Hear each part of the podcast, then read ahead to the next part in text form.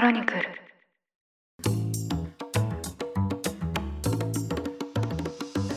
おはようございます。3月26日土曜日ニュースコネクトパーソナリティの野村貴文です。この番組では平日毎朝5分間で世界のメガトレンドがわかるニュースを解説しています。常日頃からお聞きいただきまして誠にありがとうございます。さて今日は土曜版としてゲストの方をお招きして世界の今についてさらに詳しく深掘りしていきたいと思います。本日のゲストはお二方です。創造ベンチャーズジェネラルパートナーの中村幸一郎さんそしてニュースピックスサンフランシスコ支局長の後藤直義さんですよろしくお願いしますよろしくお願いします。よろしくお願いします。はいよろしくお願いします。すみません。なんか改めてこう後藤さんをこうゲストとしてお迎えするのも なんかちょっと面映ゆいんですけど私の前職の先輩ですね。よろしくお願いします。いやいや、元同僚で、野村さんの方が先輩ですから、ね。会社では。で今回ですねあのお二方に来ていただいたのはちょうどですねあのニュースピックスパブリッシングから後藤さんの著書ベンチャーキャピタリストが刊行されましてぜひそのお話を伺いたいなと思った次第です。でですねこの本は少し私があの紹介させていただくと日本にはほとんど伝わっていないシリコンバレーのベンチャーキャピタリストの裏側について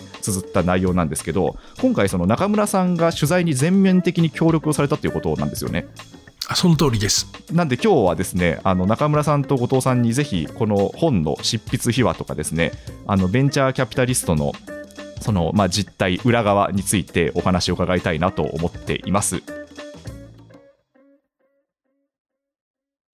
後藤さんどうですか？今回あのこの本書かれてみて。いや、あのですね、はい。私がシリコンバレーに来たのは、だいたい2年半前なんですけれども、はい。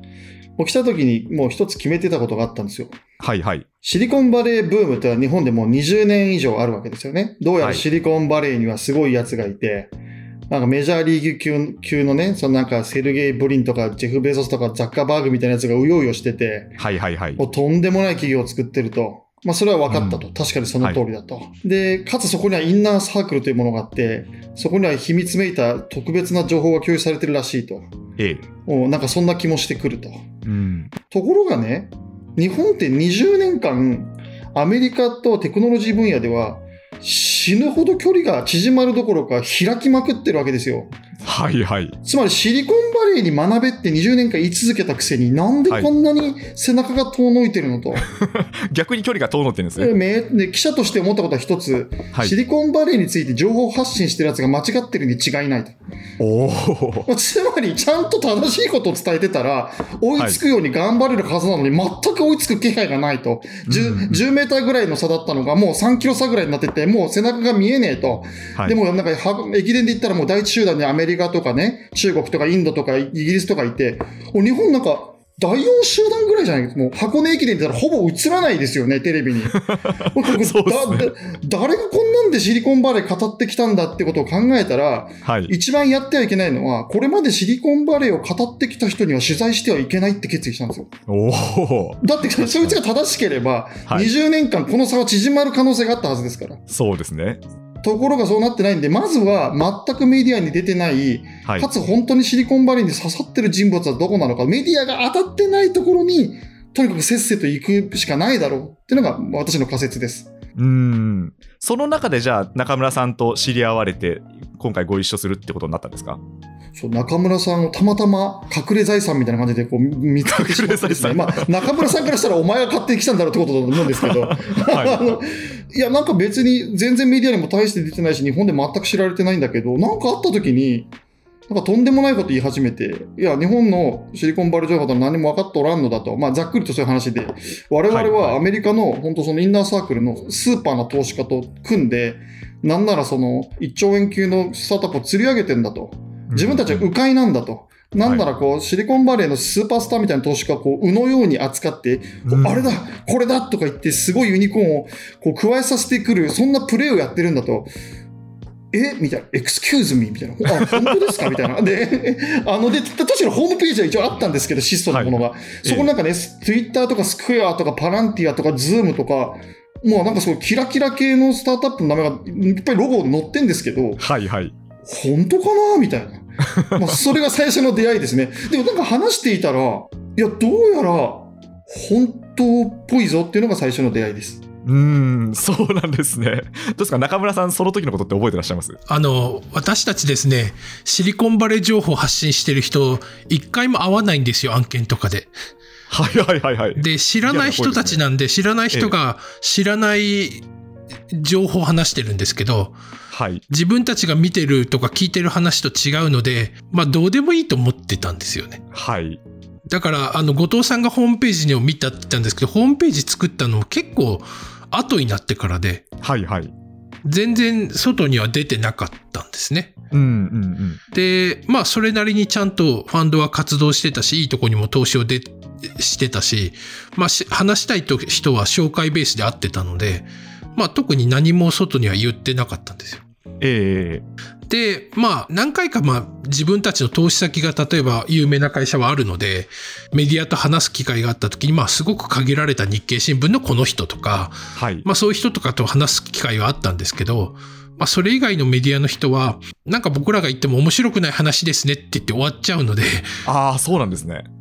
なので、メディアの人はあまり信用信用してなかったというか、まあ、結構どうでもいいと思ってたんです、僕ら。うんうんもうどうでもよさが全面に現れてましたね。まずホームページほとんどまともに作っていませんでした。でね、あの、シリコンバレーさんね、もう Google とか Apple とかね、Facebook とかあるじゃないですか。で、そういうあの一帯のね、こう高速道路を降りた謎の銀行かなんかのビルなのかな、その大きなこう、もともとですね、サンドヒルに一番最初のオフィスは瞬間あったんですけど、うん。うんうん。カウフマンと同居してたので。でもなんかそこの家賃が高いし、た周りに食べ物屋もないんで困るねっていうとこで、最初はショッピングモールの2階に移ったんですよ。まあ理由はショッピングモールの2階誰も使わないから安いからっていう理由ですね。やっぱりだからそこはあれですよね、その、花よりもこう実を取るじゃないんですけど、あんまりこう華やかなところに行っても、そのしょうがない。いやいや、その通りさ、日本で例えるなら、その銀座の一等地とか、別にその渋谷のベンチャー村の中になるわけじゃなくて、なんか厚木の、厚木インターチェンジ降りたところの、なんか、ま、吉野家の前。に、なんかそういうところの、なんか、それちょっと間違ってるかもしれないですけど、そのなんかでかいコンクリート建ての、なんか厚木インター降りたところの、あの謎の灰色の、何の変哲もないビルはいはい。の、別に何の創造とかベンチャーだとかスタートアップとか書いてなく、別にガラス張りのファンシーなオフィスでもなく、はいはその謎の灰色の建物に、まあ、ドラクエのように入っていって、3階のボタンを押して、降りて、なんか、そのなんか鉄の扉とか開けると、なんか3部屋ぐらいある謎のこじんまりとした創造ベンチャーズってオフィスがあって、はいはい。なんだこれはと、シリコンバレーで何兆円企業って投資してるのは、こんなところに入ってるわけっていう。んんんまあなんか、それが最初の私の印象でした。もっとなんかこう、ね、ドラマで見てるシリコンバレーのオフィスってね、もっとなんかお菓子とファンシーな食い物とか置いてあって、ピーター・ティールみたいな人がガラスの扉から出てくるんですけど、全然そういうわけではなく、ねんかあの食あの、ダイエットペプシが積んでありましたね。食堂でみんななんか小粋な話をしてるような感じがしますよね、カカフェで。あんまりベンチャー来ないんで、うちのオフィスに。自分が行かないと。ええええオフィスをファンシーにしてもあんま意味がないねっていうところで。そうすると、そんな中で、あのじゃあ一緒にこういうふうにものを作っていこう、あの本を作っていこうっていうふうになったのは、どういうきっかけがあったんですか？最初、後藤さんが根掘り葉掘り私たちのことを聞いたんですよ。はいはい。で、答えって言って、すっごい疑ってるのが分かったんですよね、後藤さん。で、よくあるんですよ。私たちのポートフォリオを見ると、知らない人たちから見ると、これ本当って言うんですね。ここに投資してんのって言うんですよ。で、あとはベンチャーキャピタルについて聞いたときに、はい。なんかもっと派手になんかこうプレゼンでこうやってこれで目利きしたりしないんですかみたいなこと。じゃあ普通のビジネスを普通にやりますみたいなことを言ってたらですね。はい。みんなそういうふうにやってんですか？って、いや、これが普通のやり方ですよって言ったら、お父さんが私が聞いてた話と全然違いますって言うんですよ。うんうんうん。で、他の人にも話が聞きたいって言ったんで、他の人をフィルが紹介したんですよ。はいはい。共同創業者のフィルさんが。はい。はい。あの、フィルがですね、その時にまあ結構大物を紹介したんですよ。エマージェンスキャピタルっていうですね、うんあ、の、セールスフォースの投資家で、エンタープライズソフトウェアっていう分野の、まあ、まあ、王様みたいなファはいはいンドなんですね。。本書にも出てきますあいわね。ゆるあれですよ、一言で言うと、あれです、もう SARS、もう猫も杓子も SARS になってるんですよ。はいはいもう SARS の元祖オブ元祖オブ元祖の あの投資家はい、です。そそうですよね。この本にもまさにその SARS の元祖として紹介されてますよね。で、ジェイソン・グリーンに話を聞いたら、ジェイソン・グリーンも面白いんだですけど、結構同じことを言うんですよ。私たちと。はい。で、後藤さんがすごく面白がってくれて、ジェイソン・グリーン、やっとジェイソン・グリーンの話を聞いたら、どうやらこいつらはちゃんと迂回の牛尾じゃないけど、ジェイソン・グリーンみたいに奴らと話してるらしいってことが分かったと。はいはい。だからシリコンバレーにいながら、本当にシリコンバレーの一流の投資家とか起業家とコネクションがある人って全然日本人でいないんですよ、ぶっちゃけ言うと。全然いないんですよ。だから、俺たちあいつも知ってる、こいつも知ってる、スペース X も投資してる、もうなんかそのテスラも知ってるって言いながら、なんか別に連絡先すら知らないなんて人の山のようにいるわけですよ。だけど、創造さんに聞いたら、はいはい、紹介できますよっつって、もしもし、チリリリっつって、そういう人たちに繋がるんで、おっと。いや結構衝撃的ですよね。この人たちは何なんだと。で、もう一つ思ったのは、結構すごいことを言ってて、シリコンバレーとかアメリカにはね、ベンチャーキャピタルが1万社ぐらいあるんですよね。もう、なんか石投げたら VC に当たるぐらいいるんですけど、圧倒的に勝ってるの20社ぐらいだけで、うん。こいつらだけがキングなんで、他は関係ありませんとか言ってるんですよ。はいはい。1万部の20これで私は何を思ったかというと、あれ？この20社俺取材でガツッと囲えば、もうこれ、ジャーナリストとして、もうこのシリコンバレー抑えたんじゃねえかみたいな、すごい雑な、もうほとんど、もうなんか、もう、もう世界のスーパースターを、この20人を、20人が結局ピラミッドの頂点にいるから、はいこれもうマーブルスーパーヒーローズとか X メンみたいなやつらで、これ X メンと友達になったらもう他の登場人物どうでもいいですよね。もう俺ウルヴァリンとサイクロプスと、まあなんかこういうやつも全部マグニートも合わせて全部俺友達で、これ20人しかいない。こいつは全部支配してるはいはいはい界を。で、そのし X メンと創造ベンチャーズがみんなマブダチだって言うんですよ。うんうんうんえ、じゃあそれ本当に全員インタビューして、底引き網みたいにしてやっちゃ、やっちゃいますか？とか言ったら、はいはい。あ、別に可能ですよみたいなことを、何の別になんか動揺もせずに、もうものすごい淡々としたトーンで中村さんがおっしゃるんで、え、はいはい。えー？みたいな話で、この本の企画が進んでいくみたいな感じ。いやーすごい話ですねこれまたでもその見たこと、今まで一回も聞いたことなかったんですよ。その X メンと連絡が取れるっていう日本人、はい、日本人そうですね、はい、結構あれですよねその、まあ、シリコンバレーに詳しいっていうふうにおっしゃってる日本人の方はいっぱいいらっしゃるんですけど実際本当に連絡取れる方はほぼいないってことですよねそうですね。なんかシリコンバレーでなんとなくイベントで聞いたり、聞きかじったり、調べたり、そういうのでこう情報を持ってる人はもちろんたくさんいるんですけど、はいその X メンとコールが電話がつながる、もしもしっつってこうはい。LINE できる人ってええ。見たことなかったんですよ。で、うん。本当かなと思ったらサクッとつながるんで、はい。あれ？なんだ？この創造ベンチャーズは。なんでこんな人とつながってるんだろう？ってことに衝撃を受けるっていう感じですね。ーんそうなんですね。いやー面白いですね。いやちょうど今その創造ベンチャーズのこう実績っていうところでお話いただいたんですけどまあ本当にあれですよね。そのズームコインベースパランティア、まあ、あとツイッターみたいにその日本人もその聞いたことある企業だしまあこうシリコンバレーの中でやっぱこうスタートされてる企業が続々と並んでるっていうことですよね。でちょっとそのここからぜひですね実際こうベンチャーキャピタリストそのシリコンバレーで一体どういったことが起きてるのかってお話を伺いたいなと思うんですけど基本的にはやっぱりこういうその投資の情報っていうのはほぼ表に出てこずにあのやっぱりこう一部の投資家と一部の起業家の間でこう回ってるっていう理解でいいですか？あの、これね、あの、はい。皆さんですね、情報がどういうふうに、ど誰が強いかっていうところなんですけど、はいその、まあ、後藤さんが X メンって言ったような人たちってですね、ええあの、それでもめっちゃ競争しなきゃいけないんですよ、その人たちとして。X メン同士ですねそう。はい、で、X メン同士の戦いなんで。そういうことですね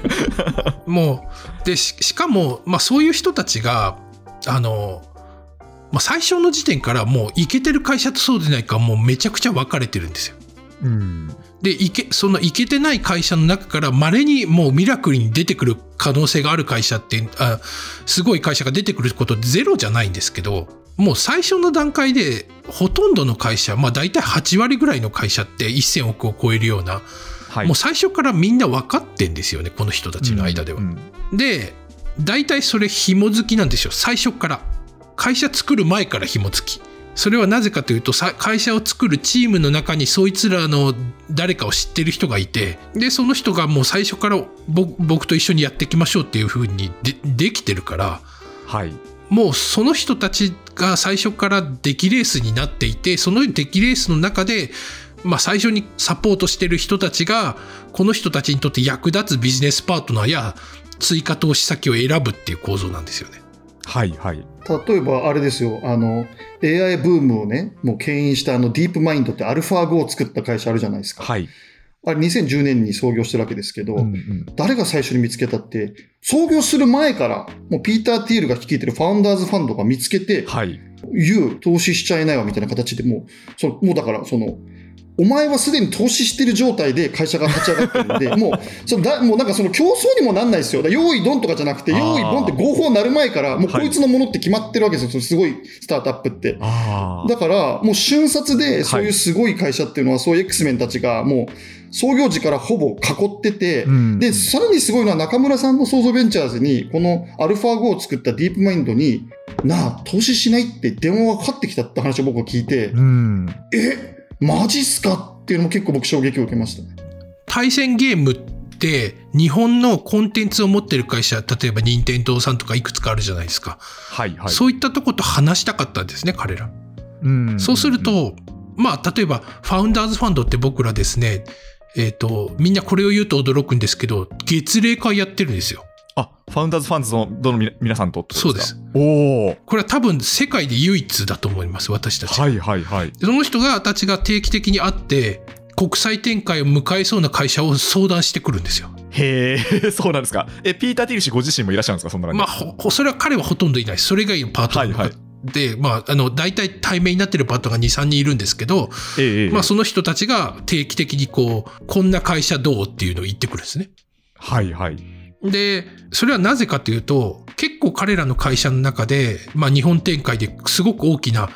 ビジネスを作った、実績を作ってきたので、そういう関係が作れていくんですけど、これポイントは日本展開を考え始める前に紹介してくるんですね、彼ら。うん。前にその日本展開を決めちゃった後相談してきたら結構変な採用してたりとか、うん。変なパートナーシップを結んじゃった会社があったんでもう前から相談しようってことで両者で決めたんですね。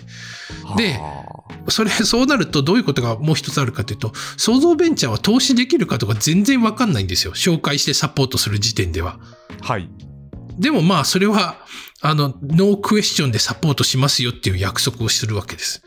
あんたたちがいいものって言ったら、まあ、やりますよと。だから、創造さんは、X メンと毎月月1のミーティングをしていて、で、そのディープマインドが日本の、まあ、AI 使ってね、あの、ビデオゲームに AI を活かすっていうビジネスを当時考えてたんで、ニンテンドーとかセガとかいろいろあるじゃないですか。はいはい。こことなんかビジネスできねえかなと思った時に、日本なら想像、日本なら想像っていうの、ファンダーズファンズは知ってるから、中村さんのところに電話が来て、しかもなんか投資チャンスがあるって話だったんですよねだ。からそこと一緒にやっていくから、一緒に、あの、次の機会に一緒に投資しないかって言われたんですね。うーん。あ、でもすごい話なんですすごい話ですよね。そうするとやっぱり、そういうふうにこう、お声がかかるようになるためには、あの、今のこう、日本で言えば想像じゃないんですけど、あの、ここに頼むと、ここの領域においては、もう、あの、圧倒的にやってくれるとか、こここに圧倒的に強いみたいな、そういう VC ごとのこう、キャラ付け、キャラ立ちっていうのが必要になってくるんですかね。結局そこで、ぐあの、国際展開だとここはちゃんとやってくれるっていう風にならないと、あの、一番、ここは一番っていう風にならないと声はかけられないんですよね。はいはい。例えばじゃあ、あの、日本っていうそういう、あの、こう、市場、ローカルでもいいし、まあ、このジャンルとでもいいんですかね、サイエンスになんかめちゃめちゃ強いとか、この業種に関しては一番詳しいとか、そういうポジション取りっていうのが重要になってくるわけですか？そうですね。あとは実際それで実績を作るっていうところですよね。はいはい。うんだか、ら、中村さんはそのツイッターとかスクエアとか、数々のシリコンバレーの名スタートアップを日本で上陸させて成功してきた実績があるんで、はい。まあ、私が、えー、と聞いてる範囲でも、例えばあのね、あの遺伝子検査の 23andMe ってはいいう会社が日本に来た時に中村さんにお電話。うん。あの、もう全部中村さんのお電話ですよ。Spotify とかからも中村さんにお電話。うん。ディープマインドからも中村さんにお電話。ストライプっていうね、金融界の Google って言われても中村さんにお電話。うん中村さん、サポートしてしてもらえませんかと。こういうふうに、もうすげえ企業の日本展開するときの最初のコンタクト先が創造ベンチャーズになってるんで、しかも今言った企業全部ほぼ見送ってるっていうね、後から見ると、マジっすかって思うんですけど、こういう案件が毎日すごい大大量に来てるってことだとうん思うんですよね。うんうん投資は見送るんですけど、はいはい。僕らも迂回の「う」って言ったんですけど彼らのが X メンのが強いんで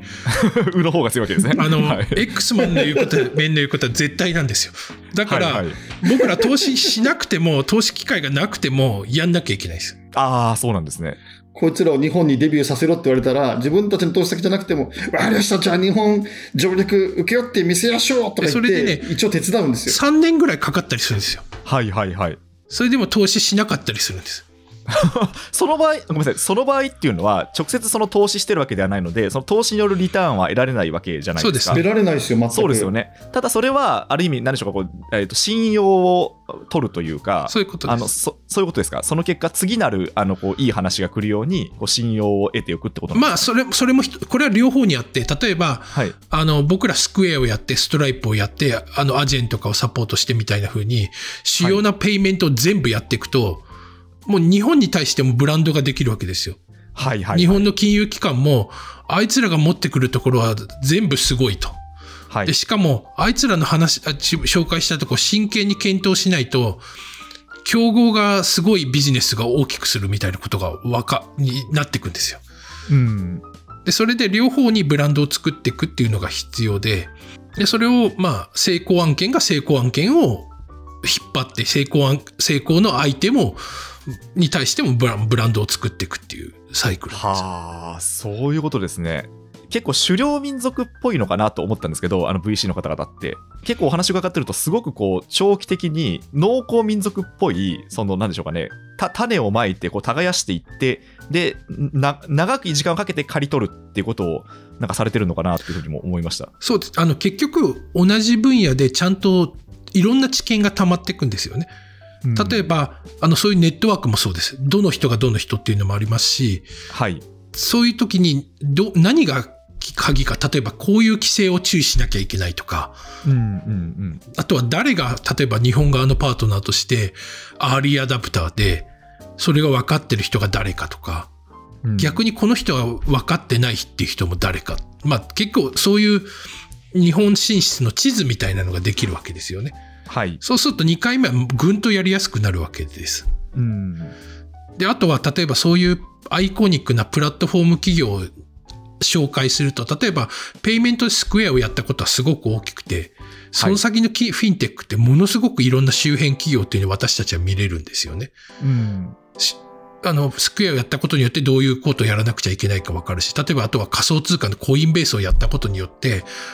クリプト系とか Web3 系の会社の、まあ、主要なインフラなので、そうするとそれに関係するようなセキュリティだったり、コンテンツサービスだったりっていうのも一挙に誰がいいかって分かるわけですよね。例えば、うん。コインベースのユーザーに聞くのもそうですし、コインベース自身にもこのサービスのセキュリティはいけてるのか使ってるのかって聞けると、それは格段に、まあ、いい、あの、アドバンテージがあるわけですね、情報の。うんうんまあ、同じような形で、例えばロジスティクスというと、まあ、あの、国際ロジスティクスのプラットフォームのフレックスポートとか、はいあとは、あの、ドメスティックなプラットフォームのプロジェクト44、まあ、ロジスティクスって今すごく熱い分野なんですけど、はいはい。そこの二大巨頭に投資して、その日本展開をサポートしてると、まあ、両方のネットワークがですね、ものすごくいいもので、いい情報も入ってくるし、まあ、かつ、我々としても知見がたまるわけですね。誰がその周辺でいいっていう。はいはい。まあだからあれですよね、金融とかフィンテックとか物流テックとかヘルスケアテックとか仮想通貨とか、はい。ここの勝ち組をがっつり組んでサポートして投資を一回すると、勝ち組って勝ち組を呼び寄せるんですよね。うん勝ってるやつには勝ってる人材、勝ってる CEO、勝ってる部下、はい勝ってる、そこからまた飛び出す次の創業者とかみんな集まってるわけですよ。ええだからそこに一回食い込むと、その周りの勝ち組の地図がブワーって広がって、はい。続々とその分野で有料企業がつながってくるっていう、こう、ね、まあ、あの、核変みたいなのが多分起きてて、そういうことですね。あの、創造さんは特にフィンテック分野で、ええまあ、あの、素晴らしい企業をずっと手掛けてきたんで、もう、フィンテックで核変が起き続けて、うん負けなしの案件がどんどん来てるっていう感じかなっていう気がします。そういうことですね。あの、この最初じゃあどういうふうに、その核変モードに入るためのこう足がかりを得たらいいかっていう話を、ちょっと後半でも伺いたいなと思うんですけど、もう一個その今の点に関連してあのお話を伺いたいのは、そうすると、やっぱりこう、そういうところに入っていくのってすごくこう大変。まあ、まずは多分こう実績を一から積み上げていかなきゃいけないなっていうところだと思うんですが、日本人がもうほぼ、後藤さんの最初の話にもあったんですけど、シリコンバレーにこうしっかり入り込んだ日本人がほぼいないっていう中で、ただそれでもこうこの投資の世界で、こう何かしらこう爪痕を残すこう世界で活躍するためにこう必要なことっていうのはどういったところなんでしょうか？あのこれもこれあのさっきのベンチャーと全く同じで、はい。あのやっぱりですねかつベンチャーキャピタルってかつチームなんですね。うんうん。だからアメリカのベンチャーキャピタルに行こうと思ったで勝とうと思ったらはい。成功してるチームに入るかアメリカ人とかそういう分野の実績がある人と一緒にチームを組むかのどっちかなんですよ。はいはいなのでまあ大学院出たとか駐在してたっていうぐらいの日本人だけで組んでは絶対に成功はできないと思うんですね。うんうんうんでも実際そうですよね。中村さんもあのフィルさんと組まれたわけですよね。でそれプラスあとはやっぱり日本人でなんかまあこれ後藤さんの例えの X マンってすごいそうだなと思うのが、はい。あのレジェンダリーな、まあ、ブライアン・ロバーツとかですね。もうこれ、はいはい。ベンチャーキャピタルが始まってから一番のヘルスケアプレイヤーの人たちが不幸なことにまだ現役でバリバリでうん。もうバンバン走ってバンバン盗塁したりするんですよそういう人たちが。はいだからもう現現役のベーブ・ルースやマイケル・ジョーダンと戦わなきゃいけないんですよね。ちょちょっと後輩にしたら酷ですねそれは。そう。でしかもそういうとこにルーキーで入ってくる人たちとかもはい。もう日本だとあんまりいないスーパーエリートスーパーキャリアの人たちなんですよ。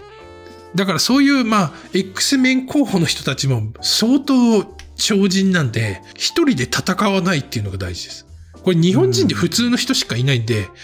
はい。あの一人で無理です。だからいろんな人がチームで X マンと戦うかでそれでその人たちに勝てるっていう風な戦略が大事ですね。後藤さんも結構取材されてみてそそういったことかご感じになりましたか？そうっすよね。やっぱりその、日本人が日本人だけで固まってるっていうのは確実に失敗しますよね。なんで、うん創造ベンチャーズってね、ちょうどね、あのピザのハーフハーフじゃないけど、こう、アメリカ人と日本人がこう、ちょうどなんか2つのフレーバーで、同じこうピザで半々で入ってるわけですよね。で、やっぱりこう、日本側は中村さんがやるぞと。で、アメリカ側はフィルさんがやるぞと。こ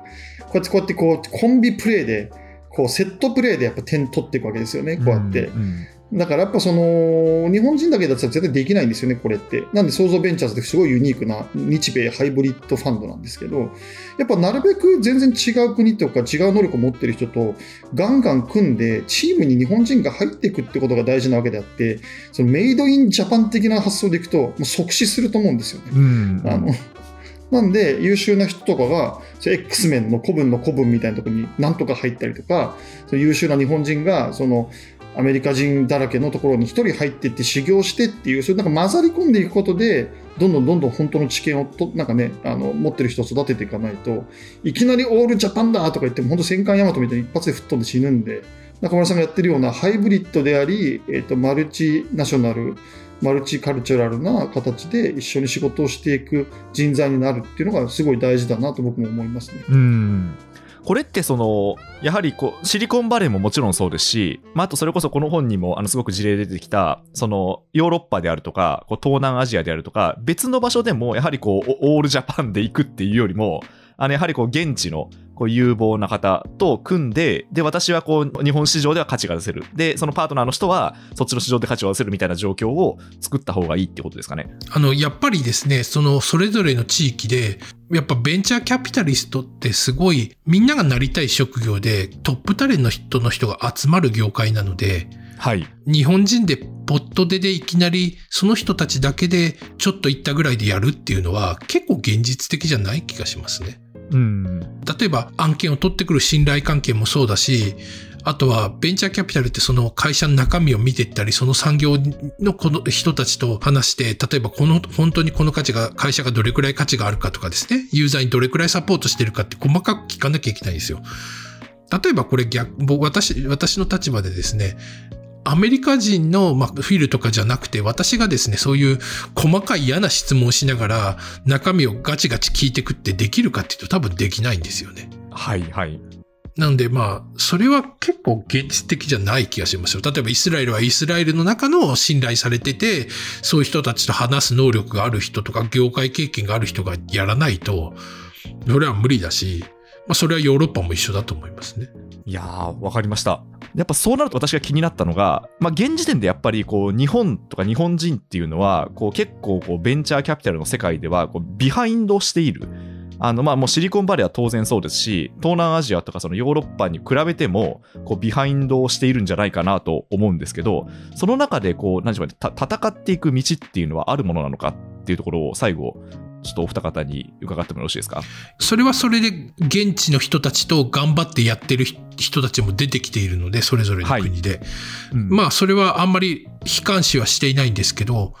まあ、そんなにすぐはできないので、あの、これって10年ぐらいかけて着実に作っていくものなので、うん、まあ、それはど、時間がかかりますっていうのが一つですね。で、あとは、あの、これって鶏と卵なんですけど、もうどんどんどんどんベンチャー投資ってグローバル化しているので、その国ローカルだけではない風になってるんですよね。はいはい。例えば、私たちアメリカの市場の VC ですけども、ベンチャー自体は世界中いろんなところから出るんですよね。うん、で、そこに対してアメリカ市場に来るっていうところの付加価値でシリコンバレーの VC っていうのはグローバル企業に投資していて、私たちはその先をまたアメリカ市場から他の市場に連れていくっていう手伝いをするっていうところのブランドを作ってるんですけど、そういう意味だと、あの、まあ、結局そのグローバル投資をしたり、グローバルクロスボーダー協調投資をしていくために、あの、やっぱりグローバルスタンダードの方式だったり、投資プロセスだったり、あるいはまあ、こういう点を重要視するって言っていくところは共通になっていると思うんですね。うん。なので、すごく成功したいっていう形であれば、日本に連れてくっていう、まあ、カッティングエッジを持ちつつも、ファン、ファンド投資自体はグローバルスタンダードでやっていかないと、多分、うまくいかないと思うので、まあそういうことをやってる人たちは、もうそれぞれの市場で何名からいらっしゃると思うんで、それはすごくその方向で、まあ、ただ、あの、そんなに簡単に一朝一夕にできないっていうことなんじゃないかなというふうに思います。うん。わかりました。後藤さん、今の問いって、あの、取材されててどう感じました？あ、まず VC っていうのは、もともと、私の理解が正しければです、中村さんの前での先生ですけど、まあ、20、1980年代、90年代とか、もともと地場産業ですよ、ローカルの。そうですね。シリコンバレーなんかめっちゃ近くて、半径5キロ以内の会社しか、俺は投資しねえかな、この野郎みたいなことを言ってたおじさんたちが、もうなんか近所にいるスティーブ・ジョブズとか、半導体のね、なんか起業家とか、本当ご近所さんに投資したんそれ地場産業、はい、ローカル。地場産業。はい、もうなんか世田谷区みたいなところに、まあ三茶に住んでるやつが、ちょっとなんか池尻に行ったとか、ニコ玉に行ったぐらいの、それぐらいの距離で、ね、だってほら、はい、お互いのことよく知ってるし、そこに産業が固まってるから、えまあ言ったらローカル線だったわけですよ。やっぱこれが2000年代入ってきて、2012年入ってきて、各、ね、そういうちっちゃい地場産業になぜか知らないけど、新幹線がこう引き込まれて、ガンガンこのローカルのちっこい地場産業が、こう、グローバルに接続され始めちゃってるんですよね。今がだからおっしゃったのは、中村さんがおっしゃったように、アメリカでももうヨーロッパにガンガン行く。アメリカからもインドともくっついた。シンガポールともくっついた。で、日本でもくっつくっていう話だと思うんですね。日本はやっぱりまだちっちゃい地場の、なんか世田谷線みたいなのが走ってて、ちんちん。で、全然これなんか、あの、ジョイントしてねえと、世界への新幹線に。だからこれちゃんと、世界にジョイントするグローバル新幹線にこの世田谷線をくっつけないと、孤立した、なんか盆栽レベルのちっこくまとまっちゃうんで、日本のスタートアップ界隈とか、スタートアップ投資を、まあその盛り上げるには、今中村さんが言った話っていうのを、私なりにこう理解すると、地元のローカル線と世界をつなぐグローバル新幹線をガチャッと接続するような VC たちがやっぱ出てこないといけない。そのためには国境を越えた人材と能力と投資スキルを持っているプロたちがやっぱ次から次へと出てこなきゃいけないよねと。そのモデルが、多分創造ベンチャーズが、まあ、その一つのモデルなんだろうなと思ってます。ああ、わかりました。あ、じゃあもう、なおさらそうですね。あの、後藤さんの一番最初の問いがそうだと思うんですけど、こう、ま、間違った情報ばかりが、こう、日本に入ってくると、そういうその新幹線の接続っていうのも、こう、うまくいかないまま、ずっと世田谷線の世田谷線のままってことですよね。と世界の新幹線をこうでっかく作ってるのになんか日本だけプラレールみたいなやつでやってたらもうつながんねえよみたいな話になるわけですよ。でこれが起きてきたっていうのは中村さんの持論です。で、はい、一つですね今ちょっとでも危険な状況があるのが、はい、盆栽とか世田谷線とかを拡大生産しようとしてるんですね。はいはいはい、何かってそこに公的なお金を大量にジャブジャブ詰め込んで。はい、これってねうまくいくやり方を作ってうまくいくやり方を支援するのが大事であのうまくいってない人とかその誤った情報のものを数を増やしても確率で出てこないんですよ、これって。うん成功は。はいでも、どどうしても日本の、まあ、あの、今の政権のベンチャー振興策を見てても、まあ、結局そうやってこう掛け算で数増やせばなんか確率的に成功会社がたまたま出てくるんでしょうみたいなうんギャンブル的な考え方でいるんですよね。はいはいそれはすごい危険だなと思います。そうですね確かに、まあ、最近あのこう時の政権もスタートアップ投資みたいな旗を振ってますけど、まあ、それっていうのはこうプラレールがいっぱいこう拡大再生産されるんじゃないかという懸念があるわけです。そうですね。なんかもうも KPI の目標値も何社作るとかいくら出すみたいなところで、そうですね。おっしゃるとだから世田谷線ガンガン延伸しまくって、ええ。おう駅数が3倍になってはい。グローバル新幹線とつながらないみたいなそうですね で KPI は電車の台数を増やす。はい増やすみたいなちゃんですねとグローバルのレールに乗れる玉とその標準に合わせようよって話を中村さんはされてるのかなと。い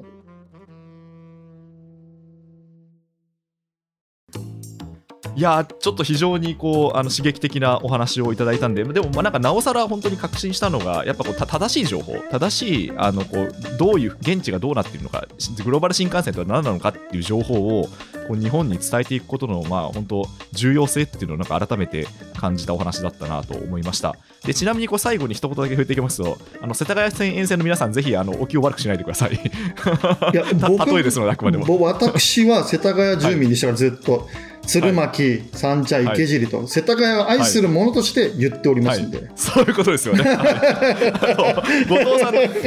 最後にこれをフォロー、フォローで言うと、でも、はい。これ日本独自の状態じゃないんですよ。2000年前はい半、前半ぐらいまでヨーロッパもええ。こういう状態だったんですよね。それがパンと突然変わる瞬間が来たっていうところですよね。はいはいはい。多分それは後藤さんが言った1個接続しするやつが1人出てくると、はい、ええええ、バッと世の中変わっていくっていうのを、まあ、世界各地で起こっていて、まあ、それがその例がこの本にもしいくつか収録されてるので、うん特にその部分は注目して見ていただけるといいのかなと思います。例えばそのここで言うとその Spotify の投資っていうのがそうだとは思うんですけど、そうですね。あとは南米のノットコーとかですね。えええええシンガポールとかもそうですね。同じようなところがありますね。えすごく大成功が出るとあのこう後に続けとばかりあとはそのなんですかねシリコンバレーからしてもあのここの国とやっぱりやるメリットというか意義があるっていうふうにこう捉えられるってことですかね？そうですね。結局ですね、もう全然スケールが違うんですよ。グローバルにつながると。はいそうすると、Spotify みたいな人が一人成功すると、あのパターンでやらないとうちもダメなんじゃないかってみんなが気づくんですよね。うんそれはベンチャーもそう、スタートアップ側もそうだし、ベンチャーキャピタルもそうだし、ベンチャーキャピタルに投資してる人たちも、ああいうふうにやってくれないとうちたち儲からないよねってことにみんな気づくんですよね。うん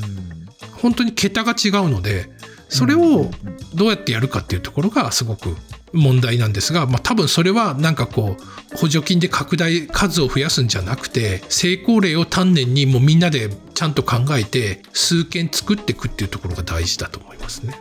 わかりました。じゃあちょっとですね、ぜひあの今のお話を踏まえた上で、来週はこう中村さんがこう一体どういうふうにしてこう今のこうベンチャーキャピタルを経営する立場になってこられたのかっていうお話をですね中心に伺っていきたいなと思います。というわけで今週は一旦この辺りで締めさせていただきたいと思います。お二人とも今週はありがとうございました。ありがとうございました。ありがとうございました。ニュースコネクトお相手は野村貴文でした。それでは良い週末をお過ごしください。